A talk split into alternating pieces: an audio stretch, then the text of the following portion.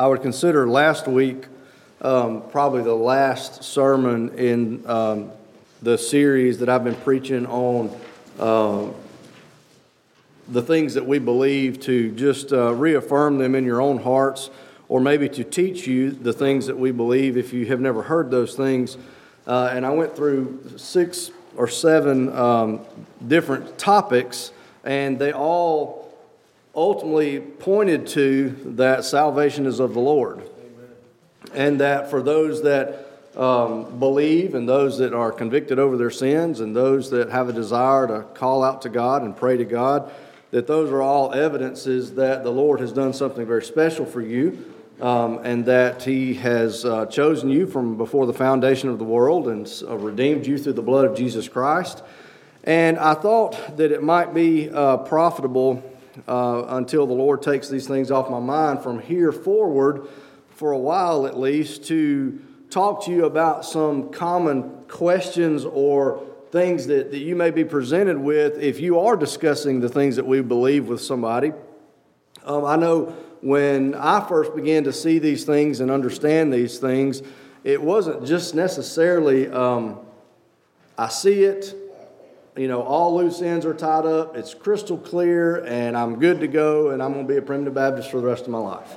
Uh, it really was, I see what the Bible says about this, I believe what the Bible says about this, but I also, as I continue reading through the Bible, I see things that, that make me struggle with it. I see things that uh, maybe uh, in my own understanding seem, make it seem like it's there are things that contradict what, what uh, the primitive Baptists have been saying.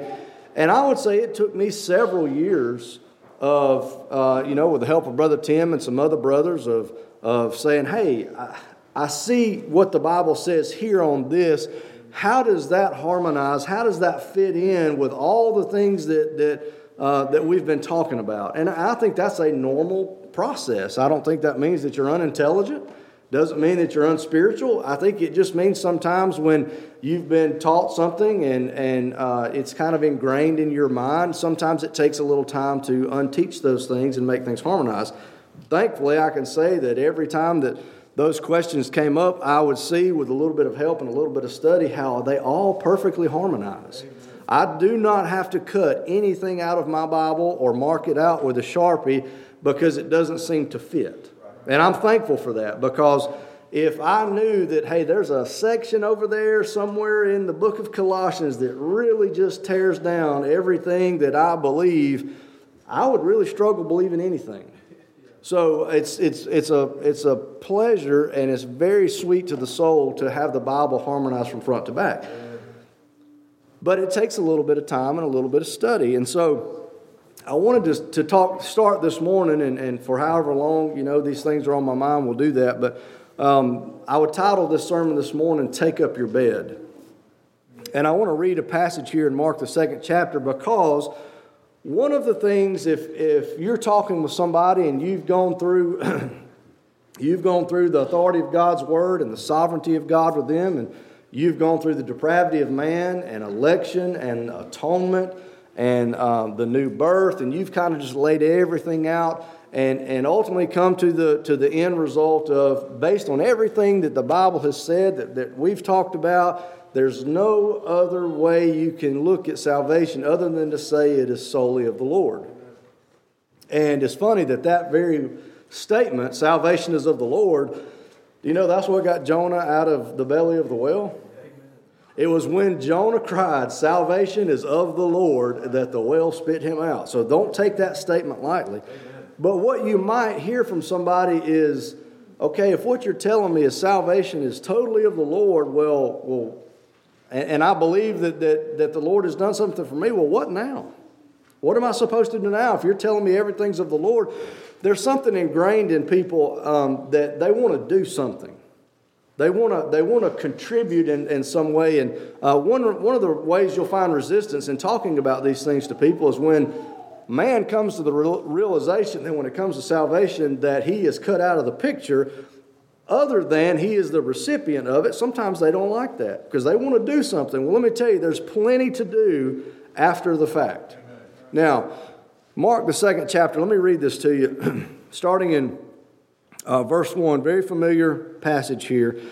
And he entered into Capernaum after some days, and it was noise that he was in the house. This is speaking of Jesus, entered into Capernaum. And straightway many were gathered together, insomuch that there was no room to receive them, no, not so much as about the door. And he preached the word unto them. And they come unto him, bringing one sick of the palsy, or somebody that is paralyzed, which was borne of four, meaning there were four people carrying him. and when they could not come nigh unto him for the press, they uncovered the roof where he was, and when they had broken it up, they let down the bed wherein the sick of the palsy lay. When Jesus saw their faith, he said unto the sick of the palsy, Son, thy sins be forgiven. I've always found that very interesting because if I would have been the, the, the paralytic, or if I would have been one of the people that just spent time tearing the roof off and lowering him down, and Jesus looks at this man and says, Your sins are forgiven, I would have said, that's not really why we were here. You know, I mean, I appreciate that, but we're here because my friend is paralyzed. I mean, think of it from, from a human perspective. We would say that's not why we're here. It says, But there were certain of the scribes sitting there and reasoning in their hearts, why doth this man thus speak blasphemies? Who can forgive sins but God only? And immediately, when Jesus perceived in his spirit that they so reasoned within themselves, he said unto them, Why reason ye these things in your hearts? Whether is it easier to say to the sick of the palsy, Thy sins be forgiven, or to say, Arise, take up thy bed, and walk? But that ye may know that the Son of Man hath power on earth to forgive sins, he saith to the sick of the palsy, I say unto thee, Arise and take up thy bed and go thy way into thine house. And immediately he arose, took up the bed, and went forth before them all, insomuch that they were all amazed and glorified God, saying, We never saw it on this fashion. What a, what a great account in the Bible. And there are many accounts like this where the Lord healed.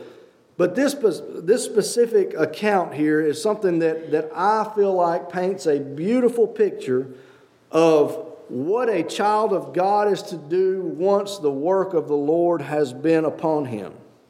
And in this situation, um, we find a man that's paralyzed. And listen, he knows he's paralyzed. I told you about the time that I woke up one morning and I had no feeling in my thumb at all, could not move it.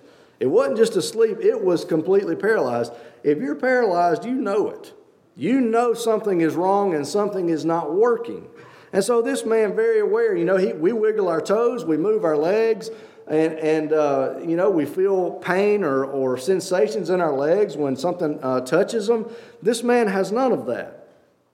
And so he's laying on this bed and he's brought to Jesus. Now, when Jesus comes to him and Jesus says, Arise, okay, in order for this man to arise, the Lord has to first give him the ability to arise.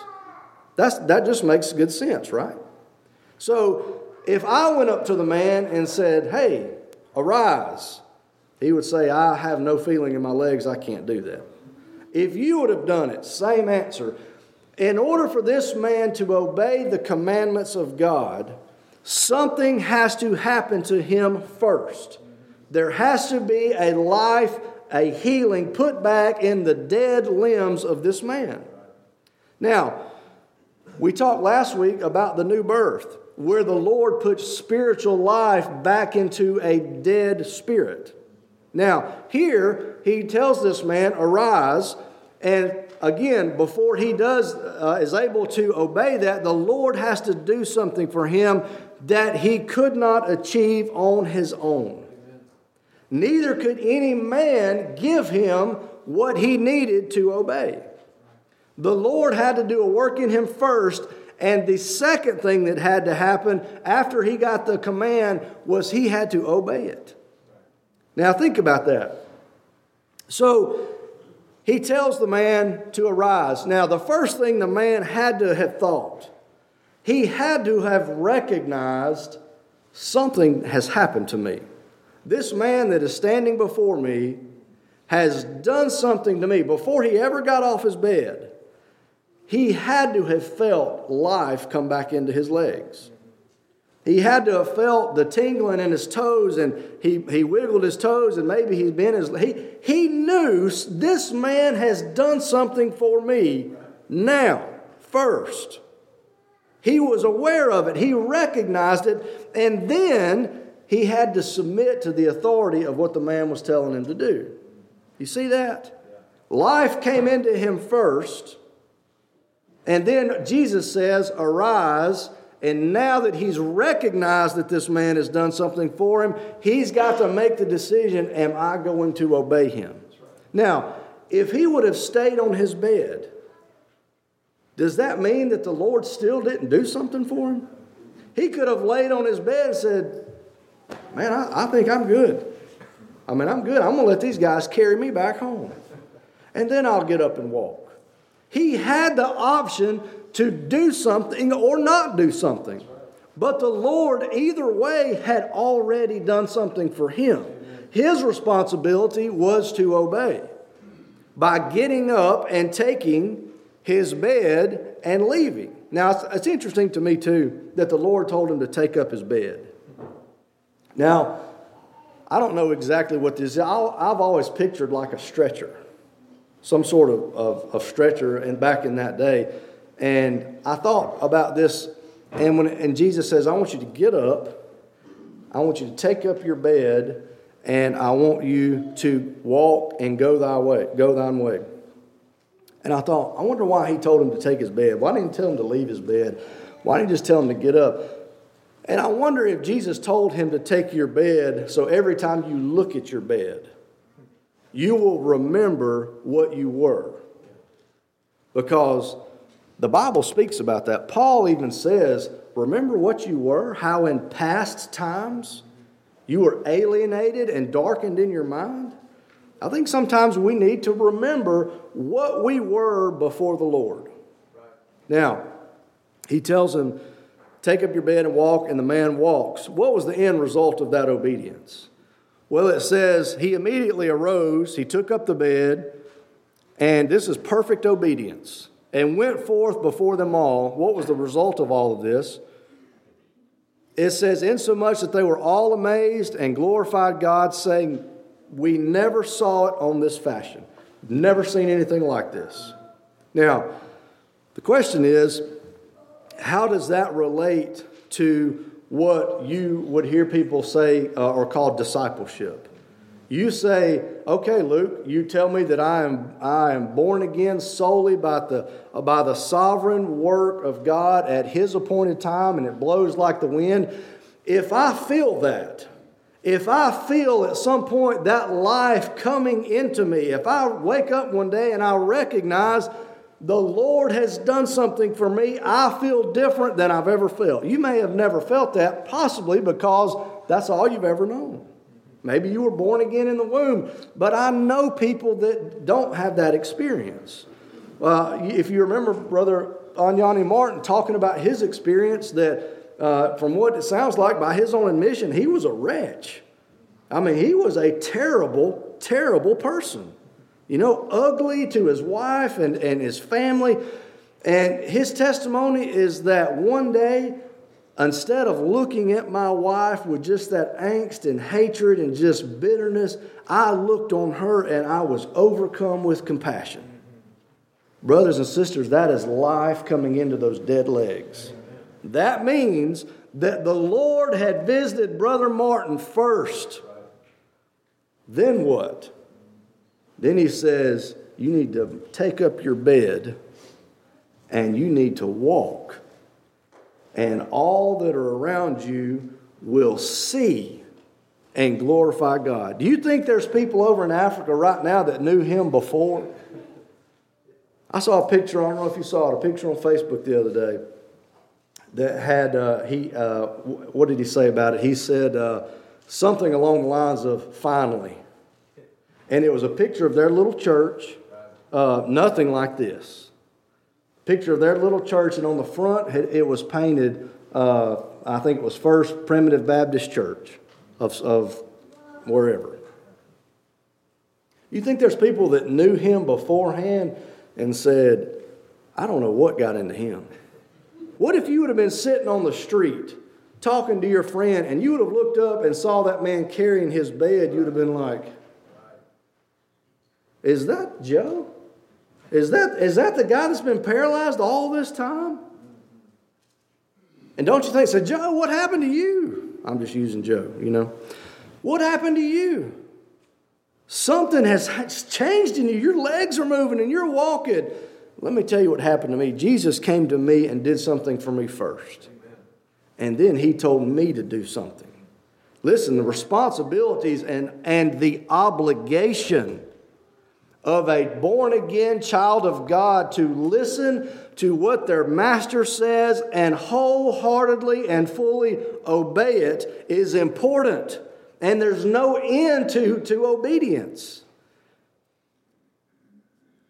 There are people out there that have had such a dramatic change that it is easy to see life come into them, not into their legs, into their spirit and have a complete and total change. Their responsibility is to pick up their bed and walk so men will see them and glorify God. We talked about that last week. Let your light show shine before men that men may see your good works and glorify God. Amen. Now, how does that relate to our discipleship? What is discipleship? Discipleship Discipleship means to be a disciple, a student, or a follower. You know, there's that goofy, silly thing that we do nowadays where we follow people. You know, oh, there's a there's a I cannot think of one single celebrity right now, but there's a, a, famous athlete. Oh, there's his page. I'm gonna bloop, I'm gonna follow him. Look, we do it, you do it. It's silly. I don't know why we do it. We're just fast. We want to follow them. That's what a disciple is. It's seeing Jesus and all that he is and saying, There is something burning inside of me to follow him. Do you know why you follow the athletes of the world? The celebrities of the world. Ah, Taylor Swift, I finally got one. Do you know why you follow Taylor Swift? on all your little devices is so you can know more about her. I want to see her little Instagram picture of her holding her puppy. I want to see what she had for breakfast. I want to know more about her.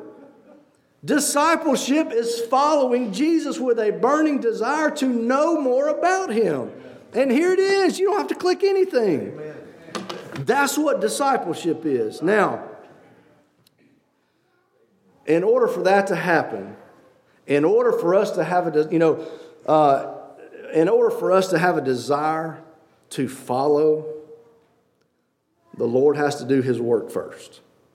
The Lord has to bring life into that dead body. Now, you say, well, all we've got to do, some people will tell you this, all you got to do is, is believe. And if you believe, then the Lord will put that life inside of you. Do you know? Let me read this verse to you here in Philippians, the first chapter. We talked um, a couple weeks ago about the fruit of the Spirit love, joy, peace, long suffering, gentleness, goodness, faith, meekness, and temperance things that you receive, things that you are given. When the Lord brings that spiritual life, He says, ah, belief is, belief is not given to me. For unto you it is given in the behalf of Christ, not only to believe on Him. You see, belief is something that is given to us. Now, are you going to exercise it or not? I don't know. This man right here that laid on his bed, he was given the ability to walk, but he had to make the conscious effort to get up and do it.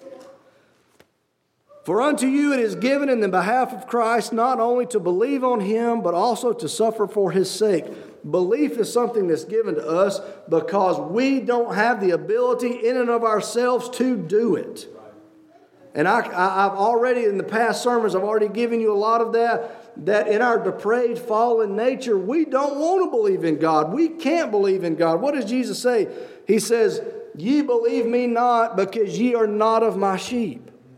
You lack the ability to believe because you're not one of mine, because unto you it is given in the behalf of Christ not only to believe. Belief and faith and love and all those things are given to us just like this man was given life in his limbs. Now, the question is, what are you going to do with it? I think about, let me give you this as, as I wind down here in, in um, Acts, the ninth chapter. We talked a little bit about this a couple weeks ago about Saul. In Acts, the ninth chapter, here's a man who, if, if I could say it this way, has dead spiritual legs. And it says in Acts, the ninth chapter, and Saul, yet breathing out threatenings and slaughter against the disciples of the Lord, went unto the high priest and desired of him letters to Damascus to the synagogues, that if he found any of this way, whether they were men or women, he might bring them bound unto Jerusalem. He is an, an, uh, uh, an antagonist against Jesus Christ. He does not like anybody preaching about Jesus Christ insomuch that he will take you and he will throw you in the prisons, possibly have you killed, consenting to your death like he did uh, with Stephen. And it says, And as he journeyed, he came near Damascus, and suddenly there shined round about him a light from heaven. And he fell to the earth and heard a voice saying unto him, Saul, Saul, why persecutest thou me? Now, at this point, he is not 100% based on what I read in the Bible. He's not 100% who's talking to him. Because he says, Who art thou, Lord? And the Lord said, I am Jesus, whom thou persecutest. It is hard for thee to kick against the pricks. Now, it is only after he hears who he's actually, the voice of who he's actually hearing, it is only then that the Bible tells us he trembling, he was trembling and astonished. Do you get that? Notice what he didn't say. All right, he's taken the letters, he is against Jesus and anybody that serves Jesus. He hears a voice, it startles him, he falls down, and he says, Who are you? And he says, I'm Jesus. Notice he didn't say, Well, well, well. Finally, I get to have an encounter with you because I have got a bone to pick with you. I am sick of what these people are saying about you. And you see these letters, and he didn't give him what for. Why? Because I believe at that moment life was put into his spiritually dead limbs, if you will. And he felt something different. And what did he say? He didn't say, Here we go, I'm fixing to give you a mouthful. He said, What will thou have me do? Amen. He recognized something had been done different. Right. He recognized life had been put in me, just like the lame man recognized first that life had been put in his limbs. Then he's got to make the conscious decision Am I going to get up off my bed? Saul has got to make the decision Am I going to submit to this authority that I have been against for so long? And he says, What will thou have me do? There's the submission. Now, that's in verse 6. I will not read to you verse 6 to verse 20, but you need to go read it. For the sake of time, I don't have to go through it. But read about what happens next. At no point in any of those verses do you find Paul, Saul, being resistant to the Lord. Amen. And in verse 20, it says, 14 verses later, and straightway he preached what? Christ. He preached Jesus Christ in the synagogues that he is the Son of God. If you go back and you read about in the very first part of that chapter, he is now preaching. He has now become the person he was sent, going to persecute. That's right. Why? Because life had been put inside of him. And then he had to make the decision will I click the follow button? Will I follow him? Do I want to know more about him? Oh, and that was a common trait of the disciples. Do you remember, uh, if I've got this right, when the disciples were, uh, the two were on the road to Emmaus? and they meet the Lord and they don't know that it's Him, but there's something about Him that just made them burn and they just beg, Come with us, stay with us, talk to us. That also happened to Andrew uh, and some of the other disciples. When they meet him, they're like, Come stay with us and just talk to us. I want to in modern uh, terms, I want to look at your Instagram. I want to look at your face. I want to know all I can know about you. I want to follow you.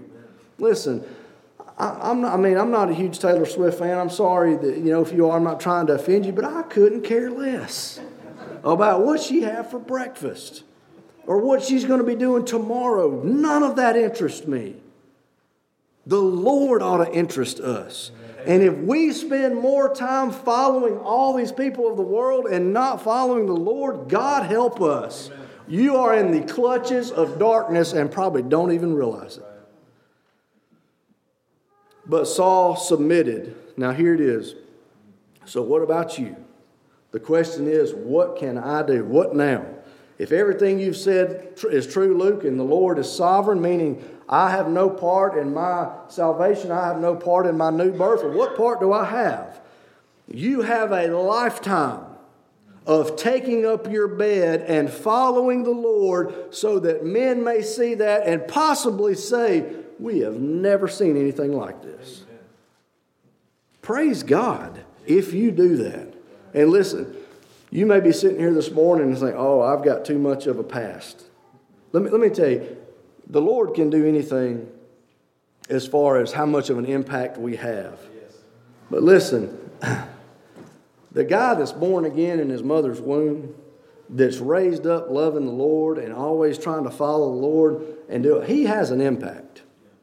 But, brothers and sisters, Saul had an impact much greater than that, in my opinion because he wasn't that way. He was wretched and wreaked havoc on the church. You may be here this morning and said, I've done nothing but wreak havoc against the cause of Christ. You may have a testimony more powerful than anybody that's followed Christ their whole life. Don't turn a blind eye to that. But what you need to do is take up your bed and walk so that people would see it. That's what we need to do as born again children of God is to obey. I hope that's been profitable to you, and please pray for Brother Tim as he comes.